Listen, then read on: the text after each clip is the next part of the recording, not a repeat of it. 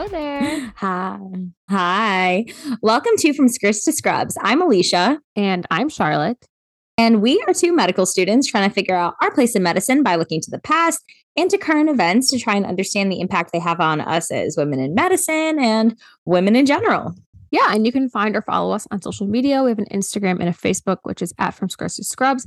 We also have a Twitter, which is at FSTS underscore podcast. You can also check out our website for more information on our episode, show notes, sources, all of that, which is at FromSkirtsToScrubs.com. Yep. And you can also subscribe to our podcast and leave us a rating and review. Apple Podcasts is a great place for that. Spotify is a good place for that. Just let us know what you think. Great. And welcome back to episode 43, everyone. This episode is being released the day after Halloween. So I hope everyone had a very spooky, fantastical weekend. Um, Alicia, did you dress up for Halloween? I did dress up for Halloween. I was so my friend went as Cruella de Vil, and so oh. me and my oh. other friend went as her two cronies, Jasper and Horace. what? I'm gonna say like Dalmatians. No, we did not go for what the obvious choice would have yeah, been, yeah, which was wow. Dalmatians. It's mostly because we didn't have time to put anything together. And so we could literally just wear clothes that we already owned. But I will say I did buy two men's berets. I'm going to return them though. The tag is still on, ah, but it was smart, pretty funny. Smart. Nice. Yes. I went as Violet from Willy Wonka. And then Nice. The other night I went as Men in Black. Some of my friends. That's good. That's funny. great. Um, yeah, so Halloween costume, like I, I love like hearing people's costume ideas. They're endless and it's always like something from your favorite movie or pop culture reference or children's book. Like you could go as the beast from Beauty and the Beast, you could go as Little Mermaid, um, the Snow White's dwarves, or Frankenstein. But like these characters I mentioned that people dress up as that are in these fairy tales, like there's a common through line of them in like their origin stories. And that is they're all linked to disability in some way. The Beast in Frankenstein. Oh, whoa! what a tie-in! I was like, where is she going with this? This is kind of weird. Yeah, no, it's all linked to disability. So, like, the Beast and Frankenstein are like unlike you know able bodied people in those stories, and same, same as the dwarves who have dwarfism. In, in the Little Mermaid story, in the original tale at least, she loses her voice, and because of this acquired disability, she actually commits suicide. Um, so disability mm-hmm. is all around us. It's in our stories, it's in our culture, it's in our friends and family, and it's within our history. So today we're going to talk about disability and look at it from a feminist perspective. But before we get into it, Alicia, do you have any thoughts or anything before we get into the episode? I do know a tiny bit. In one of my women's studies classes, we talked about this thing called crip theory, mm. um, which is essentially like a feminist approach to like disability. The idea of crip theory, which is super interesting, is essentially like the name first of all, is supposed to be like a reclaiming of the word cripple. Mm-hmm. Um, and so the idea is that there's like certain bodies and identities that are seen as normal and like able bodied but right, right. the idea of crip theory is like re reclaiming that and and like talking about how like dominant bodily identities are kind of composed and then how we can and how we can dismantle them. Yeah. Gotcha. Interesting. Well, yeah. We'll kind of talk about something just like that, not specifically crip theory, but we'll talk about some social ideas and theories about disability. Cool. Let's jump into it then.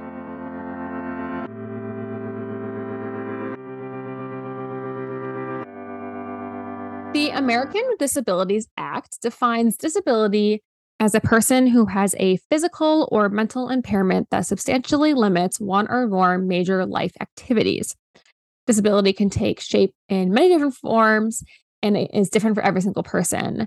For some, disability is evident to the outsider, but on the other hand, it might not be so evident and they can be they can appear as able passing when really there's something much deeper going on within them. So overall disability is a huge topic people get entire PhDs in this area. So today we're definitely not covering everything. This is just a small introduction to the world of disability studies, jumping around through history to talk about some important things. Um, and then having a small little discussion about it. But definitely don't take this as your education on disability because, as mm-hmm. an able bodied person, um, that, that we're not in the right space to educate you fully on this. So, with that, order to discuss disability in this episode, we must discuss two models of disability first. So, there is the medical model and there is a social model of disability. Mm. The medical model views disability as a problem within this person's body, like a person's body that you're trying to fix. So medicine in this theory like tries to fix people, quote unquote. So it's like the idea that a disabled person would go through rehab or take medications or you know use prosthetics, medical devices, like things that help their body become more able-bodied basically. And mm-hmm. then there's the other um like model of disability, which is the social model. And this is where it kind of like flips the script a little bit instead of saying, okay, this person has a disability, it's like their body that's wrong per se. It's saying, no, it's actually society that's incorrect. Um, so like society mm. is it's talking about how society is structured and operated in a way that creates disability for certain people. So this model mm. like has gaps and holes in it, but it kind of just points out that um like it allows society to identify different biases towards dis- um, people with disabilities and try and correct like societal norms so that they can begin to encompass like all abilities. Keep those theories in mind as we jump into some of the history and we can talk about it later. All right. So, okay. first, I want to touch on a little bit of ancient history and disability.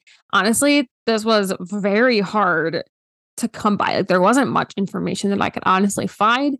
It's almost like a topic where there I you would Google it and there would be like a college class you could take on it, and that's like how you would acquire the information. Like it's not mm. that accessible, but I did find some interesting things. So one thing is actually a Greek myth. You know, a Greek myth, oh. Alicia, has like a big character who fights a disability. He's a big, big god. Oh, Hephaestus. Yes, Hephaestus. So Hephaestus was um, born of Hera and Zeus. He was one of the Greek gods. Um, but also, I learned through this that apparently Hera and Zeus didn't have sex. Hephaestus was just like born from Hera, kind of like how Athena was born from Zeus. But anyway, upon birth, it was evident that Hephaestus had some type of congenital defect, and Hera, who was disgusted by him, threw him off of Olympus, which is the home oh. of the Greek gods. Oh. I know. But because he was a god, even as a baby, he lived being thrown off a giant mountain. But he had a crump like a crumpled leg and like deformed feet too. So Hephaestus mm. kind of went on as being considered like this disabled god, but not really in the way you would expect, which is interesting. He was not the champion of like the disabled community in Greece or something. It's not like people with disabilities would worship Hephaestus. It was more that he was just, that was just part of who he was. And then separately, he was the god of blacksmiths, like metalworking, craftsmen, volcanoes, like things to do with fire, basically. He just happened mm-hmm. to be disabled in turn. So that's kind of interesting to see like that dynamic within that myth. Moving from Greece to Rome, Roman culture had a little bit more to say about disability, and it wasn't always so great. Um, Classic. Yeah. So, as in society today, different disabilities like are perceived in different ways by the communities you live in. In ancient Rome, blindness was seen sometimes seen as a gift from the gods because they thought like, oh, if you're mm-hmm. blind, then you have this gift of prophecy or foresight that you have been given. But at the same time, they also saw disability as like moral punishment from the gods. And people with oh. disabilities like weren't allowed to be priests or like take part in religious practice because they were thought to be punished. Mm. Um, they mm. also would consider military injuries honorable, which um, relates to today a lot. But then, like on this other hand, the Emperor Augustus would perp like would enslave disabled persons and use them as entertainment. And then he even went as far as to have separate slave markets in Rome called monster markets. Oh Um, no. Yeah, f- specifically for disabled people. And after a while, these markets became extremely popular to the point that slave owners would purposely hurt and disfigure their slaves to make them disabled because then they would make more money on them in these markets. Mm. Um, so that's terrible. no other way to say it. Yeah, and that's awful. Awful. That's Um, bad. the Romans also had a very low threshold for like even children with disabilities. It was per- put in Roman law that disabled children should be put to death by stoning or exposed. What the heck, man? Yep, or exposed on hillside. Also, obviously, like Ro- Rome in medical history to begin with, time of great disease, great disease. Rome is like the one of the first cities to have like over a million people in it in history. Diseases ran rampant. What comes with diseases that run rampant? A lot of congenital defects with people. Yeah. Um, so a lot of children to be stoned to death um, just for something they were born with. They also could be left on hillside, which was actually a practice in Sparta in Greece as well, where they would bind the baby's arms and legs and then leave them out in the wild to die. Oh. Yes. So there are truly terrible parts of Roman culture that have to do with disability. But like at the same time, there were actual disability rights within Roman culture, which very contradictory. So Yeah. confusing. So there was this one law that required deaf individuals to have an advocate to represent them in court, Hmm. which is interesting. Um, and I guess this was because like Roman speech and debate and communication was a really big part of their society. So it like meant a lot to give them this opportunity in court to represent themselves. But also at the same time, this didn't mean like the deaf community was given accommodations in all of society because another big thing in Rome was that when you had transactions, monetary transactions between people in the in markets and such, you had to give a verbal confirmation of payment. So if you were deaf and you weren't able to Oh. hear someone give a verbal confirmation of payment, then you could not take part in trade. Have disability rights in law, but also are like completely disregarding other parts of society. How did deaf people communicate? Like no signing? And there Mm, had to be some form of signing, you know. must be. Yeah. That'd be an interesting um, to look at the history of sign language too. I don't know when Mm. it started. There's also an interesting story from um, Herodotus's histories. It's like an ancient book of stories, basically, where it talks about a woman named Labda, where she was born lame per se. So she was born with Lame. she was born with a disability. Um, but in the story, she was married to a man from another village and has children. And honestly, like the story itself is not that interesting, but the role, the fact that Lab- Labda was a disabled woman in this Roman society in the story, and she still she married and had children, just like women who are able-bodied, is very interesting. That this was like still that she was still able to participate in, in society as um, other able-bodied women were. Mm. Little tidbits from ancient history there. So now we're going to jump forward a little bit, and we're going to pour it into the Middle Ages, around like a thousand AD, where disability was very common in communities. It was once again like a time of great disease and also like backbreaking labor, and it was just a co- it was very common for children to have these congenital defects or for people to acquire like disabling diseases or injuries. Also, mm-hmm. as we know, the Middle Ages was a time of like Christianity in West in the Western world. It was like the huge part of like what ruled and ran society in the Middle Ages. But part of the Christian church is charity and caring for the sick and the ill. So actually like a lot of caring for the disabled communities at this time, like building homes for people to live in. If people were not taken care of by their families, then the church would take on the responsibility of these people. But once again, there's always conflicting ideas. Like the church is like, okay, we need to help the disabled community where, you know, wherever they need it. But at the same time, they're confused why people are disabled. They Mhm. are like, okay, is it due to sin? Or is it like something else entirely. They thought maybe disabled peoples were actually closer to God potentially because they're like, oh, their time on earth is actually purgatory. So when they die, they actually can go straight to heaven instead of having to go to a purgatory first. Like, Oh. so they kind of Okay, like were okay. like these people they viewed these people with disabilities as having like a worse life and that made them be in purgatory Mhm, basically. Mm. So there's they weren't really sure what's going on. But there's also this one disease in medieval culture that had like profound impact, honestly, moving forward. Can you think of like a disease in history that left people um, with disabilities that could have affected society? Leprosy? No. Yes. Oh, it is? Okay. Yeah. I was like, oh man, it's not. yes, it is leprosy. So leprosy emerged in Europe in like 300s AD originally, like just sparsely.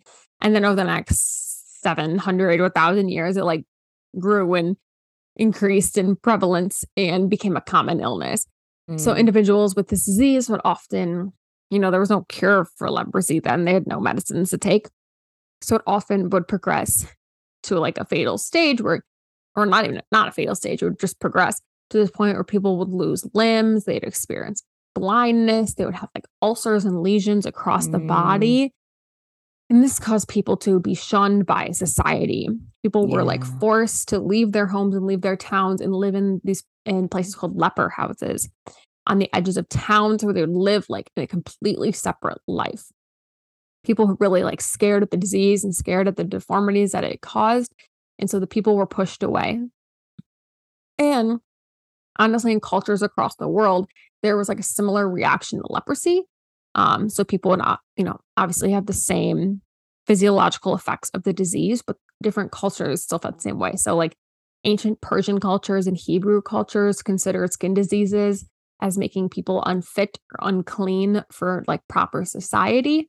Indian texts would forbade marriage within these like from these communities to people who didn't have Mm. leprosy.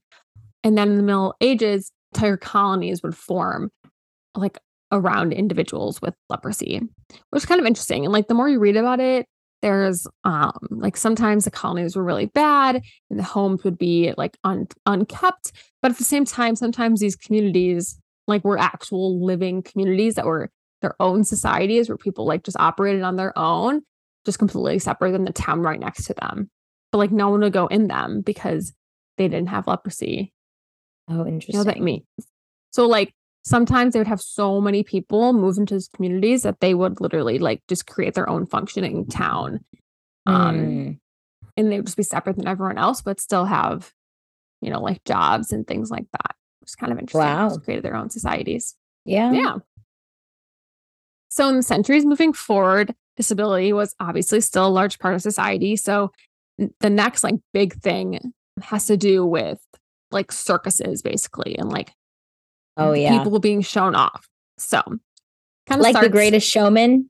like the greatest showman yes who pt barnum not a great person like the greatest showman like just makes it look all nice but he was like awful to the people in his circus and really bad but yes the greatest showman is like literally a circus showing people who are like extremely large or extremely small things like that that they're not like considered normal bodies basically Mm. and this can be seen in history as well, like farther back history than Greatest Showman time.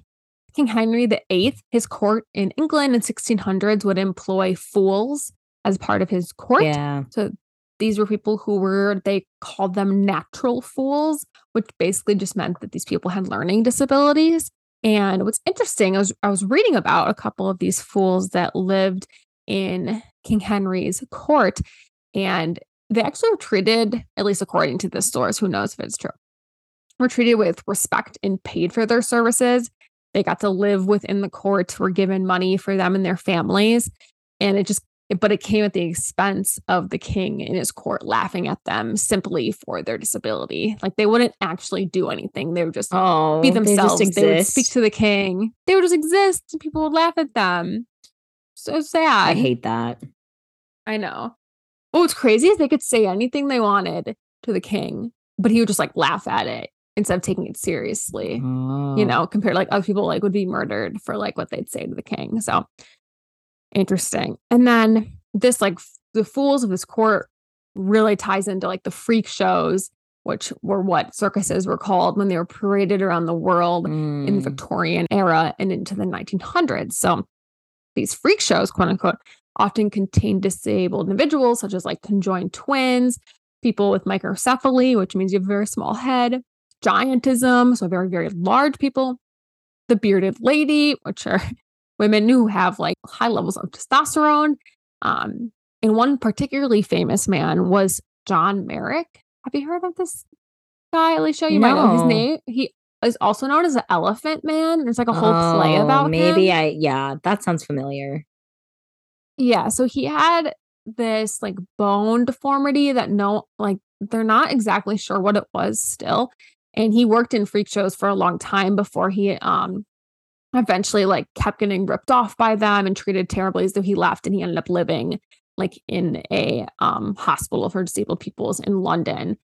And he kind of like lived out his life there. But he is a very famous um person who was in these freak shows and you can look him up and there's like movies about him and plays and things like that Mm.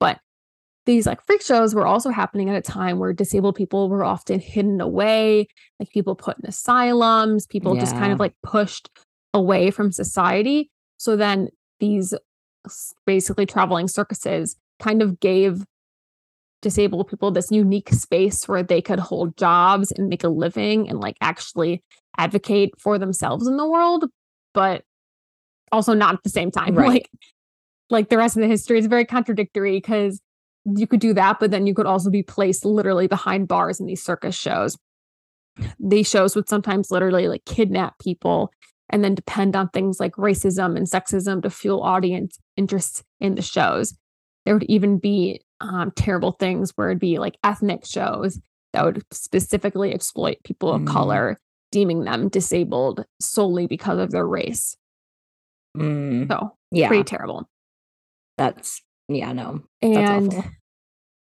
yeah but that's a huge part of you know how disabled people were treated in history and then moving into the 20th century there was like a, a huge shift in societal views of people with disability and can you think why? What was going on in the 20th century? Oh, like reform. yes yes for sure. What mm. else going on in 20th century? In the 1900s I mean, it's a big century. Like a lot of stuff happened. I it is a big century. What are like two really big things that are like the same World thing but happened twice? Yes, the world wars like really changed how people would view disability because after World War One, you know, like the world wars were wars that obviously no one wants to fight in a war, but people were fighting for something that was very like humanitarian focus and things like that. And so people returned and they were viewed as heroes. And but I mean, these were huge, these were world wars, terrible things were happening, terrible advancements in like um military, whatever. And people would come home with all of Mm. these injuries, and they would all of these war heroes would now come home disabled. And this actually shifted the view of society when it came to people who were like specifically physically disabled. And as we talked about, like in the Civil War episode, war brings out advancements in society. So this kind of all of a sudden led to this big push in plastic surgery and the in like the use of prosthetics and the business of prosthetics. There was a big push to make or to have like employers employ people with disabilities before Mm. they would never employ them. There also became this emergence all of a sudden of education for children with disabilities. Schools began to be created, um, like in the 40s, where there were schools for the blind, there was schools for the deaf, there were schools for the cr- crippled, is what they called them. There were schools for children with Mm. epilepsy, and like schools where um like kids didn't go to school before that, and now they had the chance to. Um, in these schools, talk a little bit about them. One, they would re- pretty much only train kids for like low skilled work. They weren't really teaching these children to go into these like high positions of society. Also within Europe, they would they were called sunshine schools because scientists at the time believed that like being outside was particularly healthy for disabled children. So they would teach lessons outside, they would take naps outside, they would feed them Hmm. very healthy meals. But like the downside of this is that they would still teach outside and take naps Oh, outside in the what? winter.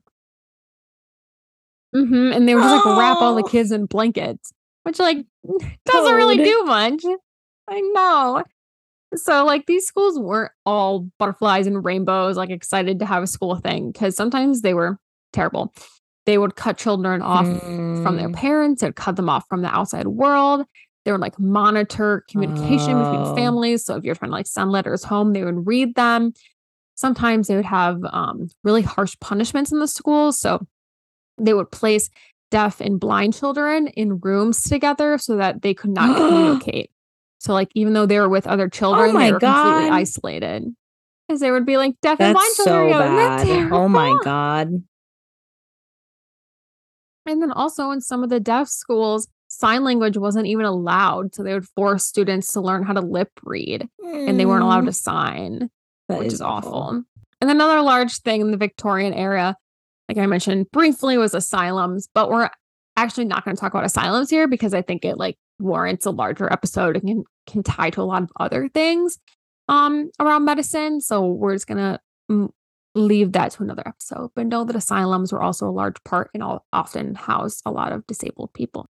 Okay, so now we're going to jump over like more specifically to the United States. Before a lot of that history was in Europe and the United States is a baby country True. compared to the rest of the world. So now we're finally in the United States looking at legislation specifically Mhm. about disability. So earlier in, in the 1900s, around the World Wars, there was a lot of advocacy around disability popping up everywhere. So in the 30s, there was the League of the Physically Handicapped, which advocated for work Oh. during the Great Depression. In yeah, yeah, this stuff is great. No more, no more super thanks. sad stuff Mhm. right now. um, in the 40s, there was an organization called We Are Not Alone who advocated for mental health patients who are transitioning from life in the hospital to life in communities. like a kind of rehab support group kind of. yeah, I thought the program's cool. Yeah. In the 50s, there was an organization called NARC, but it was, it means National Association for ah, Retarded Children. And Yeah. now, obviously, we, we do not use the word retarded Yeah. anymore, but that was the name of the organization in the 50s. And this, this was an Mhm. organization of parents, actually, like parents of children with mental disabilities who advocated for alternative care and education for their children. And then there also started to be a lot of national laws in the United States to, prote- to protect people with disabilities. So in 1975, the Education of All Handicapped Children Act was was established to make sure that all disabled children had the right to public Mm. school attendance. And then in 1990, the American the Americans with Disabilities Act was passed, and in 2008, the American with Disabilities Amendment was passed. And more like to show how important the American Disabilities Act is, the ADA prohibits discrimination against people with disabilities in employment, transportation, public accommodations, communications, and access to government Nice. services. So that's huge because people with disabilities really rely on, especially things like transportation is huge, huge, huge. And that was actually a big fight um, when they were creating, when they were passing that law, actually, because transportation services didn't want to Mm. accommodate people with disabilities. Yeah. But what about today? Let's talk about disability more specifically, like in today, in the last five years.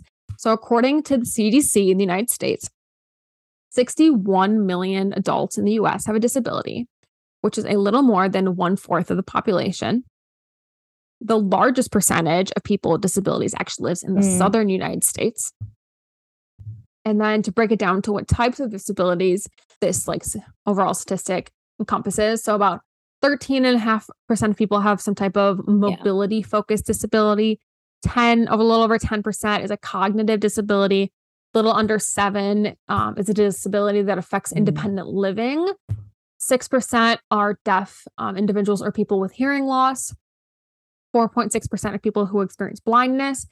And 3.7% of people struggle with self care. And then to break it down even more into different like types of people, um, over or two fifths of people with disability are over the Mhm. age of 65. So they're um, like the elderly population. a fourth of women have a disability.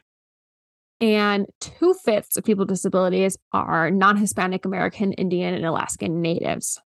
And then, on top of all of this, out of all of these people, one third of people with disabilities don't have a healthcare provider, and another third cannot afford Mm. one to begin with. And now, when you look at even further statistics have to do with disabilities and employment, the general population, about 65%, this is in 2018. A lot of things have happened in 2018, so I'm not sure exactly how accurate it is now. But in 2018, 65% of the general population was employed. And at that time, only 19% of Americans with disabilities were employed. So it's like huge unemployment within this disability community. And then there's also large gaps in like the care that people receive um, when they have disability. So there's a study done by the Harvard like School of Public Health that showed that almost two thirds of people with a serious illness, so like not a disability, just serious illness, also have a long-term Mm. disability. So it's a lot of like core mor- morbidities between disability and serious illnesses. Can you think of like maybe what some of them would be, Alicia? Like diabetes, heart disease, Mm-hmm. Yep, that's two of them. There's two more. obesity, Yep, that's okay. There's one more. smoking. Yes, you got all four of them. I'm so proud of myself. Uh, That was really impressive. you. I'm really thank impressed right you. now. Thank you. I'm here Yeah. all year. 26% of adults without a disability are obese. 38% of people with a disability are obese. So it's 12% more. 13% of adults without a disability smoke cigarettes. 28% of adults with disability smoke cigarettes. Twice the amount. 3.8% of adults have heart disease. 11.5% of adults with Mm. disability have heart disease a huge jump. And then 7.2% of adults with without a disability have diabetes. And then 16.3% of adults with a disability have diabetes. So in all four categories, it is a huge percentage jump of adults with or without disabilities. So the comorbidities are ginormous. And then even more specifically, women and girls with disability, like talk more specifically about women and girls, Women and girls with disabilities often have lower economic and social status. There's an increased risk of violence, including sexual violence. There's more gender based discrimination. There's more limited access to education and healthcare, more specifically, even sexual and reproductive health. Um, well, like we talked about in our last episode of sex ed, really not that great in the United States. And then it's Oh, even yeah. worse for women and girls with disabilities or people just assume that people with disabilities aren't interested in having sexual relationships, which isn't true. Um, so they get almost no education. And the list goes on. So to give more specific statistics, women with disabilities are three times more likely than men with disabilities to be illiterate. Um, women with disabilities are two times more likely to be employed than men with disabilities. They are three times more likely to have unmet healthcare needs. And they are two to three times more likely to experience violence than women who do not have that, who do not have disabilities. So very disproportionately affected um, Definitely. by society, basically. So it's important, like, as I give you the statistics, to think about disability from a feminist perspective, like recognizing through the feminist theories that disability is a system that stigmatizes like human differences. It's a social category, like a lot of ways that people with disabilities operate with the world is made so much more difficult and like makes their disability heightened just by the way society functions. And there's also like a huge power dynamic within society between those who are disabled and those who are able. Um, and those are just some ways that feminist theory has like looked at disability. So overall, the history of disability is very complex and honestly painful to learn and read about. It is it encompasses many it encompasses many generations, and it, which always seem to be battling th- this idea of like this medical versus social idea of disability like they're, they're like is disability something that needs to be fixed or is it something that especially needs to be cared for through the church or like you know through these leprosy homes they tried to make? Or does society impose ideas and structures about disability through separating schools for children or placing Mm. people in cages? Like truly i think based on this history society like doesn't really know what's going on. They don't know how to think about disability. They feel like almost uncomfortable by it it seems like like the roman society literally treated people terribly murdered children and sold disabled peoples but at the same time worshipped a god that was very evidently disabled it none of it makes sense and then today even there are laws in place to protect and provide resources for disabled populations but like as a future healthcare provider, the only time I have personally learned about disability awareness is through my own experiences and my own self education, like even from college to now. So, with that, right before we jump into discussion, I want to leave some interesting resources about disability to point people towards if they're interested in starting to try to like learn more about disability. One is this book that I read in a book club in med school called Disability Visibility. It's by Alice Wong. It is amazing. It's a collection of first per- of first person stories from individuals with disabilities. So they're like just chapters by different people. It is literally one of the best books I have probably ever read. It has really changed the way I see the world. And I think everyone should read it, especially if you're in healthcare. You need to read this book. And I discovered while writing this episode that they also have a Hmm. podcast that you can listen to people's stories. And the stories are very like um about like everyday life. Like there's one literally about like like sexuality and how like this girl was never taught about sexuality. There's one of a deaf individual in Mhm. court, which is interesting to read about the Roman theory because there is a story of a man who was had in court because he was in prison for something or another. And during his time where he was supposed to advocate for himself, he had his Oh, hands locked behind his back, even though he was deaf. So he couldn't he couldn't sign for himself and advocate for himself. So there's just so many stories that apply to so many different parts of life and different people's religions, and it's it's a really great book. So I highly recommend it. And then a couple just like interesting things specifically tied to a couple things in this podcast we talked about. So there's the podcast Yeah. called Spirits. It's a really fun podcast. They drink spirits and talk about spirits, but episode 185 is called Disabilities in Fairy Tales with Amanda Duloc. So I mentioned fairy tales like a little bit in the introduction, but didn't really talk about it more. So I recommend like checking out this episode that episode where they talk about disability and fairy tales more because it's really interesting. And then also stuff you should know is it like one of the most popular podcasts ever, and they have an episode that um, is called "What Were Human Zoos," Mm. and this talks about the freak shows and about circuses and people with disabilities and how they were treated then. So those are just a couple things that like I've come across in the last year, but I definitely recommend checking out um, more disability awareness things on your own.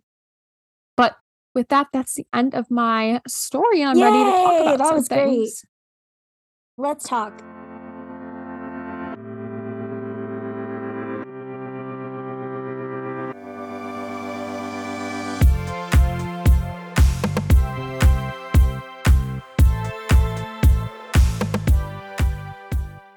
All right, Alicia, tell me your thoughts on this episode. This is a good episode. This was very interesting. Um, Thanks. I think some of my initial thoughts are just about, I think something that kind of struck me about this episode in general that I was thinking about is the range of disability. And I Mhm. think it's interesting that, you know, in the past, like ancient times and whatever, we talk a lot about like physical disability. But then I know, Mhm. I mean, I'm assuming that the statistics you read me about like proportions and percentages of people with disability are probably people who get disability money like from the government Mhm. assuming that's Yeah. probably like how they calculated that because it's really hard to figure that out unless you Right. have this database of people who are getting disability and there's so many things that qualify people to get disability hmm and it's not just the you know classic quote unquote classic things that we think about like blindness deafness mm, learning disabilities etc Uh, yeah, for sure. It's like a lot more broad, and there's like mental health components of that that can like get people disability um, or to be on disability. And I know, I mean, I've seen so many patients come into clinic and they're Mhm. like, "Hey doc, I like need you to fill out my disability paperwork. I like haven't been able to go to work for XYZ amount of time because like I remember I had a patient who came in who had been seen at an outside hospital. This was while I was on colorectal surgery. And he had Mhm. been seen at an outside hospital for like an emergency like bowel perf or something. Like his bowel perforated. Oof. He had to get emergency surgery. They did a bad job. So then now he like has, you know, uh, a colostomy bag. He has like this whole Yeah. thing. And it's still not completely resolved. Like I don't or I don't remember the details of it, but he essentially like needed to be on disability because he couldn't work because right. he couldn't function even with his colostomy bag, which a lot of people could, but he just like didn't have that because it was such a poor job and there was like no way to reverse it or like no way to even make it better. And so his job, he had to quit it. And it was just this whole thing. And I remember he came in being like, Dr. So and so is the only person who's ever been able to really help me. I'm actually just here to get my disability paperwork filled out. Um, Mhm. And so I couldn't do any of that, obviously, but I like took his paperwork and I took it back to the doctor. Yeah. So that was just something I was thinking about. Yeah, for sure. And like the you're right, the range of disability is so much larger than really you can then you realize until you start reading about it and like learning about it. Like incontinence. Incontinence is like Yeah. a huge disability. And so eh, I like saw a presentation the other day on incontinence that it's almost like a third of women who have children have incontinence. Oh, I And, like, believe it. yes, It is so, bad. And if your continence is really mm. bad, then you literally like can't leave your house sometimes oh, because yeah. it's so like and incontinence, in case like listeners don't know, is like specifically about like urinary incontinence is basically when you like can't control your bladder. And there's different types of incontinence, and we should have an episode on it because it's interesting, but oh, people so will urinate on themselves basically. And it's hard to go in public when you smell like urine and you're like, you can't control that type of stuff. And it's um, very pressing disability that many women have and isn't really talked about all the time. No, we do not give enough justice to incontinence and urogynecological issues. I feel so passionately about this, like so passionately. Um, I do want to talk about like if there's any examples, Alicia, you can think of of how society can change. Like I just talked about how society is built in a way right now that kind of makes people with disabilities have lives harder than they should be. And what are ways like society can be less able body focused, I guess. Yeah, I think the first thing that came to my mind was just life before the ADA and then life after, and how there were literally things that just didn't exist before. Like wheelchair ramps did not exist at public buildings. Mhm. And that is just crazy. Like, there is no way for a person who is in a wheelchair to be able to get into a building without a ramp. Um, Yeah. And I still think there's like work to be done with that. Like, I know that most or all businesses like need to comply with the ADA, but I think Mhm. in reality, that's not necessarily true. Um, yeah, for sure.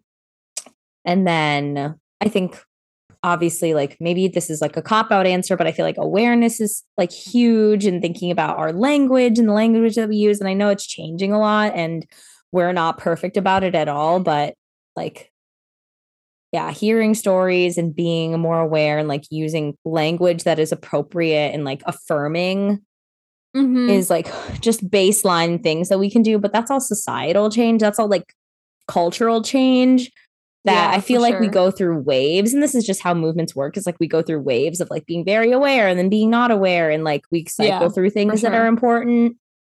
Even with like the wheelchair thing, something I was reading is there was like a quote from someone that was talking about how, like, you know, someone who depends on a wheelchair, their wheelchair is their legs, it is their form of transportation. But through Medicare, you can only get a new wheelchair every five years. So even if your wheelchair breaks, you still cannot get one for until that five year limit is up. So people will literally like duct tape their wheelchairs, like Mm. try to keep them together. And if like obviously you could buy one on your own, but if you can't afford one, what else are you going to do? You just have to wait until you know the government can give you one. And it's yeah. like frustrating in that way because like the quote said like the wheelchair is that person's legs yet for the government it's more of just like a more it's more like straightforward to the government of like you have 5 years and you need a wheelchair because that's how long they should last but it's different oh. for everyone. And you know it's like viewing more disability as just like formula instead of actually like this lived experience people have. Totally so i think that's like one way that like needs to be changed of how we think about disability. And then another example of like how society can change is um i really think like playgrounds that have that are like accommodating to children with disabilities are really important. And like a lot of more affluent communities are starting to like create playgrounds that are more accommodating children with disabilities. For example, like a lot of playgrounds are lifted up like a foot or two from the ground and kind of like raised on a bed. But if you're a child in a wheelchair or a child with like a, like some type of disability they can't get up there, like that already is a barrier to go to the playground, which is already as a child making you feel like an outsider in the world. And like you're not, you know, you don't belong with the other children. And um, that's something that I'm like really interested in seeing communities is like more playgrounds and accommodate to these children, basically. Um, yeah. Um, just like wheelchair ramps, even because if we you have a wheelchair ramp, like for a building, not only people with wheelchairs use the ramp. You know, like pregnant women can use the ramp because it's easier to walk up than stairs. Or like when you're moving, you can use it because it's easier to walk up than stairs. Like changing things in society for people with disabilities just make society as a whole like more interconnected and like inclusive, more able yeah. to do things. Yeah, you know. Yeah. Um, I agree. Something you said then, actually made me think about this thought that I had written down. Um, but like my M1 year of med school, we used to have a lot of patient presentations, and we had a patient presentation uh, with um, this like very sweet girl who had Down syndrome, and her mom was this like mm-hmm. amazing advocate for her, and like got her really involved in school and like she went to public school she was on the swim team like all this stuff um and it was so wonderful to see that for her like i was so happy that she had all these mm-hmm. opportunities mm-hmm. but one her mom had to advocate really hard to make them possible mm-hmm. and two they were a white family growing up in Ann Arbor Michigan and something yeah. i think about is like that's not at all the reality of like so many people who are in lower SES and like mm-hmm. are of who are people of color and just like all the things that you all the demographics you were talking about that overlap so much with disability yeah. is like are not the people that are necessarily getting all of this like they don't have the ability or access to the space to advocate for themselves yeah and sure. that's like a whole nother intersectional issue around yeah. disability. I agree. Um, and then like I guess as a future healthcare provider, like what do you think is important to take away from like everything we've talked about today? I think the biggest thing is like knowing or having some kind of training or like at least some kind of awareness, like even if that means you have to look into it yourself of what mm-hmm. how can you be a physician for people of all abilities in whatever it is mm-hmm. that you're going into. So, like for us, probably it's like OB-GYN. Yeah. And like, I think it's on us to be aware and like cognizant of the kind of providers that we want to be in terms of like being trauma informed, but then like intersecting mm-hmm. that with disability. And yeah. something that I was thinking about um, that came up during my family medicine rotation actually was like the residents and people were having a call. It was like grand rounds or something. And it was a person yeah. who had um, some sort of disability. I cannot remember what she had, but I remember mm-hmm. she just told this very powerful story about how she needed to get this surgery and she was like being put under anesthesia and she could like hear the doctors talking about her body and how mm. it was like mm. they didn't call her crippled, but they were talking about the ways that it was like quote unquote not normal or they mm-hmm. like dissuaded her from trying to get the surgery, etc. And she just remembered feeling so small. And I think that's why I was thinking a lot about language and like being very aware mm-hmm. of what we're saying. um, not hyper aware that we don't treat them as people because I think some people do go that direction and they're like thinking so much about exactly the right words to say that they lose their humanity. Yeah. But it's trying to find that balance and recognizing that they will be understanding as well to a degree if they know that you are also trying to like humanize them and treat them equally, but being cognizant yeah, of sure. the abilities that they're coming in with and what they need. Yeah, I agree. And I'll add on to, I think, a lot of like what you mentioned about the um the child who had all these resources in Ann Arbor, like resources and education is huge and can help um, like disabled communities a lot. And it can be a really good bridge in healthcare to help like patients get the healthcare they need, even if like maybe your you as a provider or your office or whatever like can't provide it, you can recommend other places who like have more specific um like abilities to care for people. And a huge part of this is working closely with social work. And I don't mm. think that um, at like medical schools do enough education on social work and really understanding like what social workers do and how their processes go and like what you can refer people to social work for.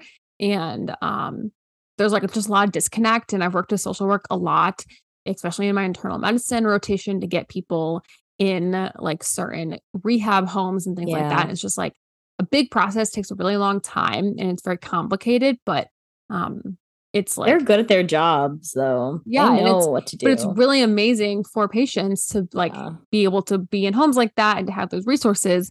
And a lot of it is like all thanks to social workers. So I think just healthcare in general needs to be like better at being um like a more collaborative team and then working closely with social workers outside the hospital, like in your own offices and figuring out like what programs and things you can do for your patients to make their care more complete. Yeah, yeah. I agree. And with that, if you enjoy our episode, if you want to hear more episodes, we talk about things related to disability and other things that have to do with women and the medical field, go ahead and subscribe to our podcast on whatever you're listening to it on now or any other podcasting app. And then you can also leave us a rating and review. Apple Podcasts is the best place for both of those. And you can also leave ratings on Spotify. And you can follow us on social media. We're on Twitter, Instagram, Facebook, and you can check out our website for more information, show notes, sources, merch, and more. And that's FromSkirtsToScrubs.com. And lastly, here is to the women who fought for us to be where we are today, and maybe do the same for those who come after us. Yeah. See everyone next week for our last episode of season three. Yay. Bye. Bye, everyone.